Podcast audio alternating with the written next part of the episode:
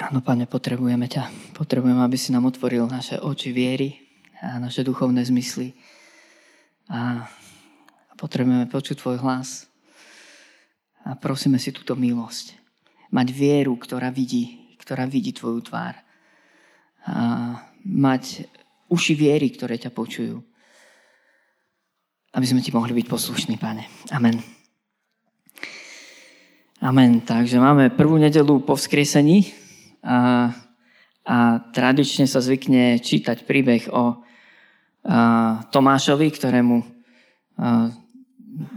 mnohí e, vykladači dali to prímenie, že neveriaci, ale neviem, či právom.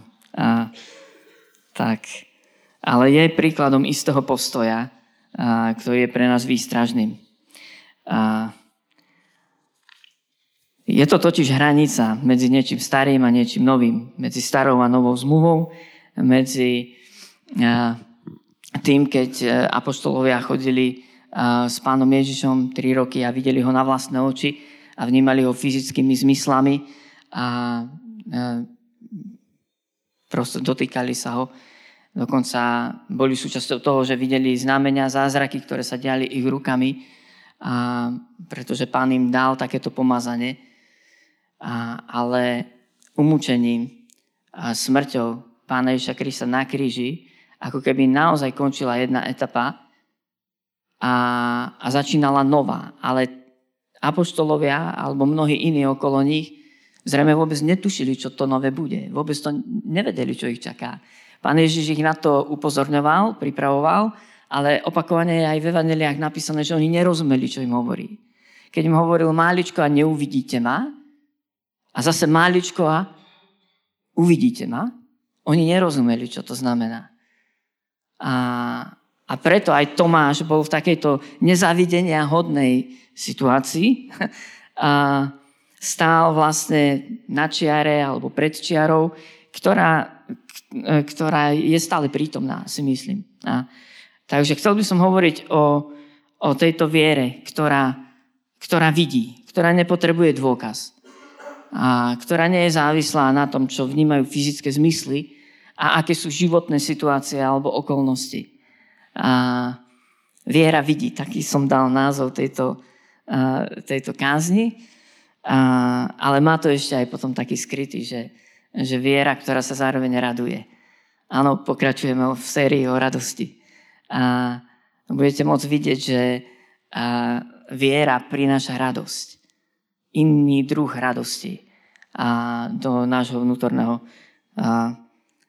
života alebo do nášho srdca. Takže môžeme si spolu otvoriť Evangelium podľa Jána 20. kapitolu a prečítame si tento text o Tomášovi, ktorý mnohí z vás dobre poznáte, ale prosím, znovu sa do neho započúvajme a budem čítať od 24. po 31. verš. Tomáš, jeden z dvanáctich, nazývaný Didymos, alebo dvojčato, znamená v preklade, nebol s nimi, keď prišiel Ježíš.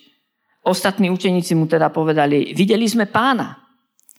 Ale on im odpovedal, pokiaľ neuvidím na jeho rukách stopy po klincoch a ak nevložím prst do rán po klincoch a nevložím svoju ruku do jeho boku, neuverím. Alebo ešte lepšie by to bolo preložené, vôbec neuverím. Tam sú dva zápory v tej eh, grečtine. Po 8 dňoch boli učeníci zasa vnútri a Tomáš bol s nimi. Hoci dvere boli zatvorené, Ježiš prišiel, postavil sa do stredu a povedal pokoj vám. A potom povedal Tomášovi, daj sem prst a pozri si moje ruky. Daj sem ruku a vlož ju do môjho boku. A nebuď neveriaci, ale veriaci. A Tomáš mu odpovedal, pán môj a Boh môj. A Ježiš mu povedal, uveril si, pretože si ma videl. Blahoslavení, ktorí nevideli a uverili. A Ježiš urobil pred očami svojich učeníkov ešte mnoho ďalších znamení, ktoré nie sú zapísané v tejto knihe, no tieto sú zapísané preto, aby ste verili, že Ježiš je Mesiáš, Boží syn, a aby ste vierou mali život v jeho mene. A, tak toto je, toto je ten príbeh Tomáša, ktorý má za sebou naozaj veľmi ťažké dni, ako možno aj ostatní uh, učeníci, ostatní apoštolovia. A naozaj bol odhodlaný ísť a zomrieť e, v Jeruzaleme s pánom Ježišom. A to máme v predchádzajúcich kapitolách, kde Tomáš e, hovorí, tak poďme zomrime spolu s ním, keď sa Ježiš rozhodol do Jeruzalema predsa len vrátiť. A, ale zároveň a sa tam zomleli okolnosti, ktoré, ktoré ich naplnili zdesením a, a takým vyprázdnením, lebo všetkých predstav, všetkých sní sa nenaplnili a videli niečo, niečo veľmi ťažké, brutálne. Videli, ako ich majstra zatkli a surovo zbili, odsúdili ako síce nevinného a ako zomieral jednou z takých najťažších smrtí na kríži a, a rozprchli sa všetci. A, aj keď zdá sa, že Tomáš niekde obďaleč bol. Lebo vedel o tých ranách. A vedel aj o tej rane v boku. Pána Ježiša, keď ho ten rímsky vojak prebodol kopiou. Zrejme to videl. Niekde z diálky, skrytý. No a samozrejme čelili vlastnému neúspechu. Zradili pána, rozprchli sa, neustáli situáciu. A, a keď prišla prvá správa, že pán bol skriesený, tak tá prvá správa ich obliala ako vedro studenej vody a, a hambou, zlyhaním, vinou. A v tomto boli. A takto boli zavretí strachom v tej hornej miestnosti. A, a keď sa im pán zjavil. A Tomáš na začiatku nebol s nimi. Tomáš bol tohto plný. A, a neviem, či ho môžeme obviňovať z toho, že bol neveriaci. Ja by som mu asi nedal úplne a, tento prívlastok. Ja skôr si myslím, že to bol Tomáš, ktorý bol na čiare medzi, medzi niečím starým a medzi niečím novým ale ešte nevedel, čo je to nové. Nerozumel tomu, že máličko a neuvidíte ma, máličko a uvidíte ma, ale úplne inak, úplne iným spôsobom, v inej forme a v inej moci, ale aj a, a vnútornej radosti. A oni to mali ešte len zažiť a nerozumeli tomu. Nerozumeli tomu. Takže a, pán hovorí Tomášovi, Tomáš, tak poď sem, dotkni sa ma. Dotkni sa ma. A, a zároveň hovorí tú vetu, blahoslavený alebo šťastný, radujúci sa, naplnený, ktorí nevideli a uverili. Inými slovami, pán Ježiš zároveň povedal, Tomáš, ty si uveril, lebo si ma videl. A Tomáš, to už není viera, lebo si videl, máš dôkaz. Ale šťastní budú tí, ktorí uveria vierou, ktorá vidí inak ako fyzicky. Ktorá vidí srdcom, ktorá vidí v duchu svetom, ktorá vidí vnútorne, ktorá vidí úplne, úplne inak. Ale poďme sa pozrieť ešte na, toho, na, na tento druh viery, e, ktorá hovorí, uverím, až keď uvidím. A, pretože tá čiara ide aj dnes naprieč církvou a aj týmto zborom. Aj z pastorácie ja viem, že mnohí ľudia a mnohí, aj v našom zbore uverili, ale majú obrovský problém čeliť temnote, ktorá prichádza so zlyhaním, ktorá prichádza s nevypočutými modlitbami, ktorá prichádza s ťažkými životnými situáciami. A, a majú problém tomu čeliť. A, a strácajú tým pádom radosť. A, a možno aj vieru. Videl som aj ľudí, ktorí stratili aj vieru. Dokonca spochybnili ešte aj nadprirodzené veci, ktoré Pán Boh urobil v ich živote pred 20 rokmi. A dneska to spochybnili. A povedali, asi som si to vymyslel. Je to desivé, ale človek sa môže dostať do tejto pozície, že napriek tomu, že 3 roky chodil s Ježišom, videl na vlastné oči aj zázraky a dostane sa do pozície, neuverím. Znovu potrebujem ďalší dôkaz. Ešte ich stále bolo málo. Ak človek uverí kvôli vonkajším dôkazom, nebude stále v tej spasiteľnej viere uspokojený a pevný v Ježišovi Kristovi, zakorenený v Kristovi. A toto, toto je tá čiara. No a zo pár charakteristik vám prezradím. Keď, e, keď sme e, v našej viere závislí na fyzickom videní, tak naša viera je zameraná na pozemské veci. Ja viem, vyjadrím to teraz trošku zle, trošku to preženiem, ale vtedy robíme obchod o požehnanie s Pánom Bohom. Zapletieme našu prosperitu, naše šťastie, naše zdravie, náš úspech v akékoľvek oblasti do viery. Ja viem, že to patrí do nášho života, ale zapletieme to tam ako podmienku. A zvlášť, ak nám niekto toto slúbil, že nám Boh bude plniť želania a že nás urobí zdravými a šťastnými a prosperujúcimi. Čo je pravda, Pán Boh je dobrý, má s nami dobré úmysly a plány. Pán Boh uzdravuje dnes, Pán Boh robí zázraky dnes. Môžete na to povedať amen? A dokonca sme videli zázraky. A môžeme ich vidieť znovu. A, ale naša viera musí byť zakorená v samotnom pánovi. Či odovzdáme život pánovi, alebo sme odovzdali život pánovmu požehnaniu. Odovzdali sme srdce pánovmu srdcu, ktorý nás prvý miloval, s veľkou láskou, ako on nás veľmi miluje, alebo sme odovzdali svoje srdce možnosti, že Pán Boh nás požehná, alebo uzdraví, alebo obklopí uh, skvelými ľuďmi a, a urobí nás múdrymi, ako správovať naše životy. Čo uh, v kresťanstve môžeme nájsť. Takže zameranosť na pozemské veci. A tým pádom, ak sa to stalo, ak sa to stalo, tak väčšina tvojich modlitieb sa týka tvojich pozemských potrieb. Ak sa to stalo, tak tvoja viera kolíše podľa toho, ako tieto potreby sú naplnené alebo nie sú naplnené.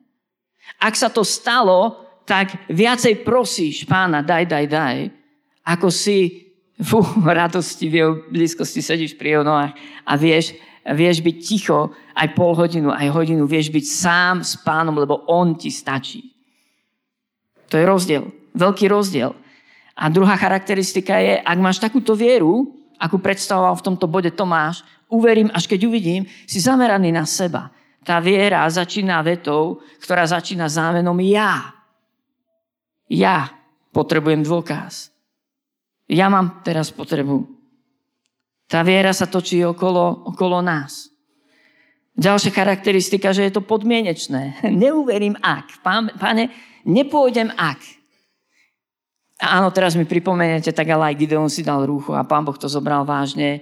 A král Chyskia si dal e, nejaké znamenie, hospodin ho vypočul, zobral to vážne. A možno mi pripomeniete, Michal, ale ani Tomášovi to pán Boh nevytkol a navštívil ho a dovolil mu, aby sa ho dotkol?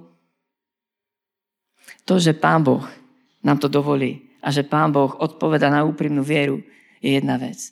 Druhá vec je, ako sme mu odovzdaní a do akej miery mu dáme podmienky. Ak mu dáme podmienky, pane, idem, vykročím z loďky. Ak si to ty povedz, vykročím z loďky. Ak si to ty povedz, idem slúžiť mladej generácii. Ak si to ty naberiem odvahu a, a pôjdem do ulic, pôjdem na tento kurz Life to Life, ktorý mi pomôže lepšie zvestovať evanelium mojim blízkym. Pane, ak si to ty, len mi daj znamenie. Garantujem ti, že pán ti to potvrdí. Pán ti odpovie. Lebo máš veľký záujem. A chceš potvrdenie, aby si mu bol poslušný. Ale na 90% som si istý, že naše ak sú výhovorky.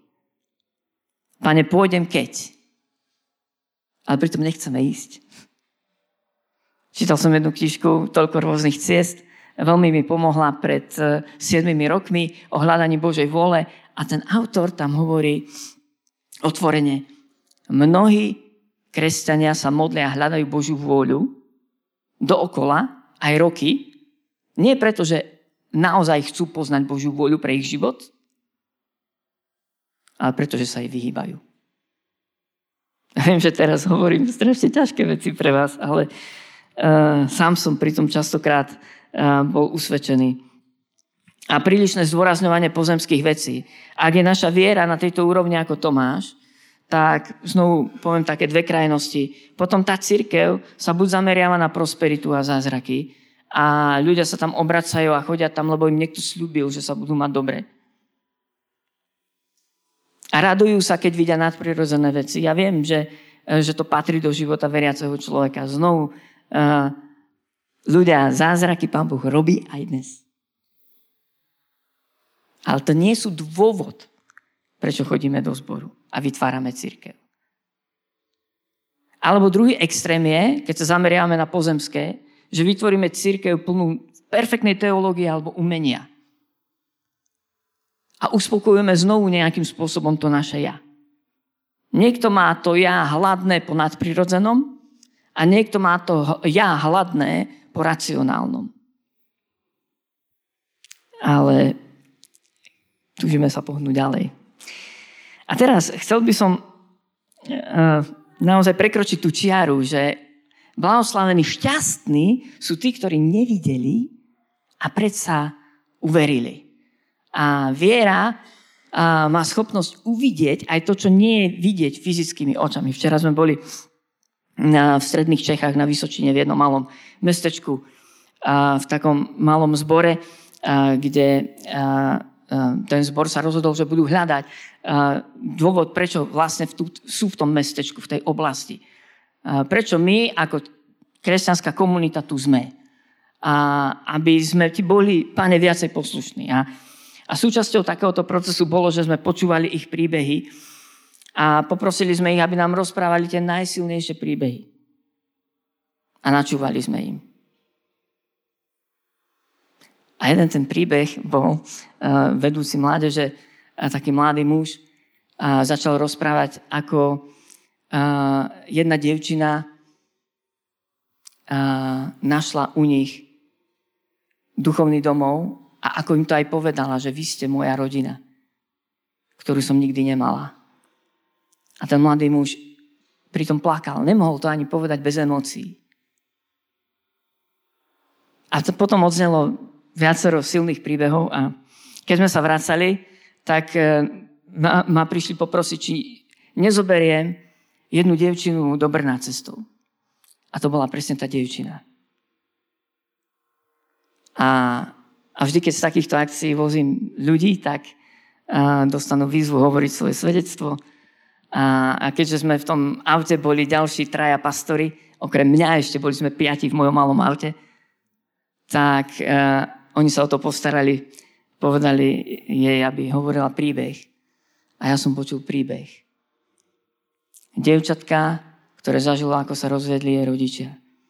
A vyrastala len s maminkou, samoživiteľkou. Ako nemali peniaze a museli sa stiahovať z jedného podnájmu do druhého, z jedného mesta do druhého. A nemala priateľov. Nikdy si ich nemohla nájsť. Nikdy neboli nikde dlho. A a stále ako keby začínala od znovu. A potom rozprávala príbeh, ako prišla na prvý kresťanský tábor eh, Royal Rangers. A hneď na prvý večer vedúci toho tábora povedal, poďme, zavrime oči, sklonme hlavy a budeme sa modliť. A modlil sa. Jednoduchú modlitbu. A ona, mi, ona hovorila v tom aute nám to svedectvo. A, a, a ja si dívala po celé tej místnosti co ty lidé dělají? A řekla jsem si, buď jsem blázen já, alebo je blázen on. Komu to říká? Nikoho nevidím.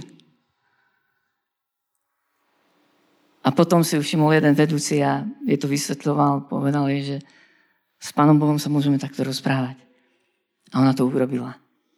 Prišla večer do svojej izby napodobnila tých ľudí. Keďže mali zopnuté ruky, tak aj ona ich zopla. Zavrela oči a modlila sa prvú svoju modlitbu, nesmelú. A potom rozprávala príbeh ďalej a ja som bol úplne hotový z toho, že to mladé dievča, krehké, má ťažkú minulosť, silný príbeh. A potom nám rozprávala o mladých, pre ktorých ona žije. Lebo spolu vedie tú mládež. Ona nielenže našla nový duchovný domov, ale ona je tam stĺpom v tej mládeži. A rozmýšľajú, ako zasiahnuť mladých v tej oblasti a v tom meste. No hotový som bol, že ten príbeh, keď som zrazu videl, že ako prišla k viere, ktorá vidí. Pred časom som zaznamenal jeden rozhovor uh, so stredoškolskou profesorkou na východnom Slovensku, ktorá prišla o svoj zrak, keď mala 15 rokov. A neviem, či ste zachytili ten príbeh. A, ona tu rozpráva, odpoveda na, na otázky. A má výhodu, že si pamätá, ako veci vyzerajú, ako ľudia vyzerajú, ako farby vyzerajú. Ale v 15, dva mesiace po nástupe na strednú školu prišla definitívne o svoj zrak. A skúste si toto predstaviť, možno toto nám pomôže porozumieť tomu, čomu čelil Tomáš. Tomáš zrazu prišiel o svoj zrak, apoštol Tomáš. On zrazu nevidel pána fyzicky. Skúste si to predstaviť. Skúste si predstaviť Žalm 23. Svoj mi prestieraš pred mojimi nepriateľmi. Ale predstavte si ten žalm, že nevidíte, nemáte oči. Nevidíte ten fyzický stôl. Stôl mi prestieraš pred mojimi nepriateľmi. A ty sa o ňom presviečaš, až keď ho námatáš. Až keď cítiš možno inými zmyslami vôňu alebo chuť toho, čo na tom stole je. A prosím, otvorme si spolu prvý list Petrov, prvú kapitolu, tretí verš. Od tretieho verša teda do deviatého budem čítať. Prvý Petra. A to je Apoštol Peter, hej, ktorý takisto videl pána Ježiša, a chodil s ním a fyzicky. A a viete, že prvý list Petra je napísaný cirkvi v utrpení, v prenasledovaní. V každej jednej kapitole je zmienka o ťažkých veciach, o utrpení a prenasledovaní. A ten prvý list Petra bol údajne napísaný, aby e, potešil alebo pozbudil tú, tú prenasledovanú církev. Tak započúvajme sa do týchto veršov od tretieho. Požehnaný Boh a Otec nášho Pána Ježiša Krista, ktorý nás podľa svojho veľkého milosrdenstva vzkriesením Ježiša Krista z mŕtvych znovu zrodil pre živú nádej. Pre nehynúce, nepoškvrnené, nevednúce dedičstvo, pripravené v nebesiach pre vás, ktorých Božia moc prostredníctvom viery chráni pre spasenie, pripravené zjaviť sa v poslednom čase. Šiestý verš. Radujte sa z toho, aj keď azda teraz máte ešte nakrátko prejsť zármutkom rozličných skúšok. Aby vám vaša vyskúšaná viera, oveľa cenejšia ako pominutelné zlato, ktoré sa tiež preskúšava ohňom, bola na chválu, slávu a čest pri zjavení Ježiša Krista. A teraz osmi verš. Nevideli ste ho a predsa ho milujete. Ani teraz ho nevidíte, ale veríte v Neho a radujete sa nevýslovnou radosťou plnou slávy. Že dosahujete cieľ svojej viery, viery spásu duší, spasenie. Nevideli ste ho a predsa ho milujete. Ani teraz ho nevidíte a radujete sa. Viera, ktorá vidí, nie fyzicky, a sa raduje. Takáto viera prináša hlboké spočinutie v Ježišovi Kristovi. V jeho láske, v tom, že nás milosrdenstvom zachraňuje pre väčšinu nádej. Kde? Kde je naše dedičstvo? V nebi. V nebi neargumentuje krásnymi zhromaždeniami s perfektným uh, gospel tímom alebo neviem, kapelou alebo rečníkom alebo s perfektnou teológiou, uh, keď píše apoštol uh, Peter tento list, aby ich povzbudil v utrpení. Neargumentuje dokonca ani znameniami a zázrakmi. Neargumentuje uzdraveniami alebo, alebo podobnými záležitosťami. Viera, ktorá sa raduje, je viera, ktorá vidí, ako sme omilostení v milovanom Ježišovi Kristovi, ako v ňom môžeme spočinúť, ako on nás príjma. Viera, ktorá je zakorenená v ňom. Viera, ktorá sa mu poddáva. Viera, ktorá ho miluje. Nevideli ste ho, ale predsa ho milujete. Rozumiete, tá viera miluje. Nerobí obchod, nevypočítáva, ale miluje. Myslím, že je jedna zásadná kniha, kniha Job v celej Biblii, kde je nakreslená presne táto čiara. Presne táto čiara. Keď Satan raz prišiel za pánom Bohom a povedal mu, či ti Job zadarmo slúži. Ohradil si ho zo všetkých strán. Ale skús siahnuť na toto, na toto, na toto, na toto. A potom Job prechádza skúškou a jeho priatelia uh, mu tú skúšku nerobia ľahšou. jeho priatelia prinášajú argumenty založené na viere, ktorá chce fyzicky vidieť pozemské požehnanie. A hovoria mu, Job, musel si zrešiť, lebo nevidíš, že si oslobodený, že si uzdravený a že si šťastný, že sú naplnené tvoje potreby. Naopak, vidíš obrovsk, obrovský neúspech, stratu, chorobu a tak ďalej. Myslím, že kniha Job hovorí o tejto čiare. A Job obsal v tej skúške, lebo vedel príjmať od Pána Boha dobré alebo zlé. Lebo v konečnej fáze sa dokázalo, že Job bol odovzdaný Pánu Bohu kvôli Pánu Bohu samotnému. Nie kvôli hocičomu inému. Viera, ktorá sa raduje. Počul som výrok, že radosť je uh, vidieť malé svetielko uprostred veľkej tmy. A my sme uprostred veľkej tmy, vážení. My si fakt potrebujeme uvedomiť, že žijeme v dobe, ktorá je zameraná na naše osobné šťastie, úspech, prosperitu, zabezpečenie. Žijeme v dobe obrovských výsad osobných slobod demokratickej spoločnosti. V slobode prejavu a tak ďalej a tak ďalej. Dovolím si povedať, že asi celá nová zmluva, vlastne neviem, či rozumieme jej kontextu.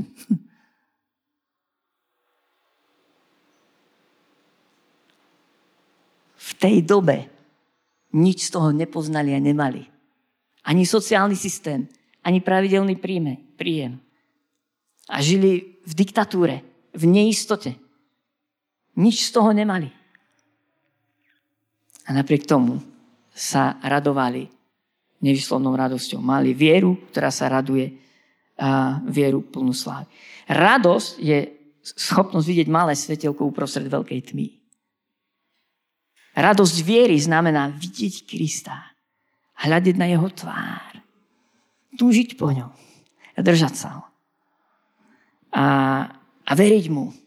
A to, čo je napísané v Božom slove. E, Mirko Tockoši zvykne hovoriť, že, e, že veriť Pánu Bohu znamená nepochybovať uprostred tmy o tom, čo ti Pán Boh povedal vo svetle. čo Pán Boh nám zjavil v svojom slove, alebo čo ti Pán Boh povedal, keď ťa navštívil, keď sa ťa niekedy dotkol. Lebo Pán Boh to robí. A niekedy zažijeme jeho prítomnosť tak silne, že ani nepotrebujeme vieru na to, že je po našej pravici. Niekedy nám Pán dá nadprirodzené prorocké videnie. Niekedy Pán zobere ľudí vo vychvátení do neba. Niekedy Pán pošle svojho aniela a a človeku dá vážne napomenutie alebo upozornenie alebo usmernenie, kadiaľ sa má zamerať. Pán Boh robí nadprirodzené veci. Ale nie preto, aby nás presvedčil. Rozumiete? A preto, aby sa nám dostalo usmernenia na jeho ceste.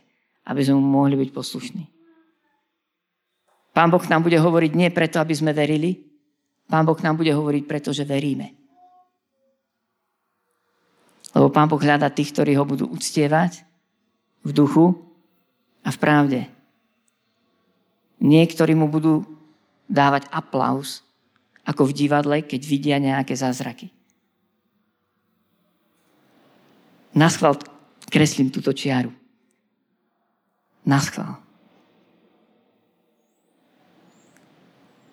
A túžim potom, aby naše ruky boli zdvihnuté. A naše oči sa zadívali na jeho tvár. Túžim potom, aby sme ho vedeli uctievať. Aby sme sa vedeli radovať radosťou nevyslovnou, plnou slávy. A, a aby sme očakávali dedičstvo, ktoré je nám v nebesiach odložené, ako to píše Apoštol Pavel. Bežím za odmenou akého povolania? Horného povolania Božieho v Kristu Ježišovi. A zabúdam na všetko, čo je za mnou. A vystieram sa za tým, čo je predo mnou. Cieľ mám vždy pred očami, píše Apoštol Pavel. To bola jeho služba. A možno si na čiare, možno, možno si veľakrát chcel uh, žiť uh, vieru uh, v tom fyzickom svete.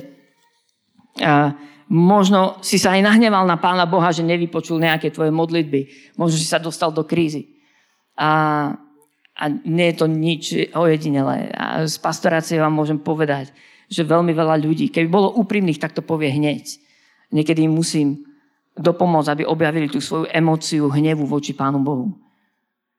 A možno si prešiel tým, čím to máš. Že zrazu si niekde separovaný, zrazu prídeš bez chuti, zrazu si plný sklamania, nemáš radosť, ale chceš, aby Pán Boh ťa nejako presvedčil a zaujal. A ja ťa chcem dnes pozbudiť, poď prekročiť tú čiaru. Predstav si, že by si teraz stratil fyzický zrak. Predstav si to, že by si prišiel o, o tú vymoženosť vnímať fyzický svet. Tá profesorka, ktorú som spomínal, potom hovorila o tom, že niekedy z hlasu človeka, ktorého stretne, dokáže odhadnúť aj jeho výzor. Alebo jeho povahu. Úplne iné zmysly rozvinula, aby sa vedela orientovať vo svojom živote. A presne to isté je s našim duchovným zrakom. Presne to isté. Učíme sa vidieť pána hlboko v našom duchu, v našom srdci. Učíme sa ho počuť. A tak vás k tomu pozývam. Poďme, poďme uveriť. Poďme možno na novo odovzať svoj život. A kvôli nemu samotnému. Poď si ho zamilovať nadovšetko. A ako som počul ešte jeden výrok, jedna sestra, poď ho chváliť teraz, vo viere, aby si sa potom raz nemusel hambiť v nebi za to, aké si mal životné postoje. Poď ho chváliť teraz. On je toho hoden. A Branko chcel dať nejaké 3 minúty tichači. Tak dáme také ticho. Poď, poďte, možno sa sklonme, možno zavrieť svoje oči. Pane, ja sa modlím, aby naša viera videla, aby nebola slepa. Modlím sa za vieru, ktorá ťa vidí prebodnutého na kríži pre naše nepravosti. Modlím sa za to, aby to bola viera, ktorá nás zaplaví radosťou, istotou, že sme v tvojich rukách a objatí. A že z tvojej ruky nás nikto nevytrhne. Modlím sa za t- túto vieru, ktorá ťa miluje. Modlím sa, Pane drahý, aby keď prídeš, aby si našiel vieru na zemi.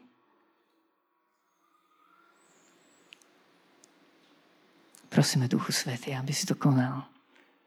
Nech padnú závoje. A modlím sa, Páne drahý, aby prišlo vyslobodenie pre mnohých Tomášov, ktorí sú zahorknutí, sklamaní a plní frustrácie, alebo strachu, alebo, alebo úzkosti z toho, čo prežívajú teraz, čím prechádzajú. Modlím sa za mnohých takýchto Tomášov, ktorí ťa potrebujú uvidieť ešte inak. Modlím sa, aby si sa im zjavil, aby si sa ich dotkol. Modlím sa, aby prišla tvoja prítomnosť do týchto situácií a okolností. A páne, chcem sa ešte modliť jednu vec. Páne, odpusti, keď sme sa nahnevali na teba bezdôvodne. Nemáme nikdy dôvod sa na teba hnevať. Tvoje slovo jasne hovorí, že si dobrý Boh. Máme dôvod nerozumieť, nechápať a, a prežívať eh, možno nejaké emócie pozemské. Ale nemáme dôvod ťa spochybňovať A Pane, tak sa modlím, aby prišla sloboda od hnevu oproti Tebe. Aby tam, kde, kde diabol oklamal, že si ďaleko, a že, že, že si nezachránil, že si nezasiahol. Pane, modlím sa, aby tieto diabolské lži padli, aby padla ich sila, ich moc. Modlím sa, aby si sa zjavil, Pane, znovu ako blízky. Aby sme sa ti mohli znovu vrhnúť do tvojho objatia, do tvojej náruče. Modlím sa za to, Pane. Tak zostaneme ešte chvíľku ticho. Môžete sa modliť aj vy sami vlastnými slovami.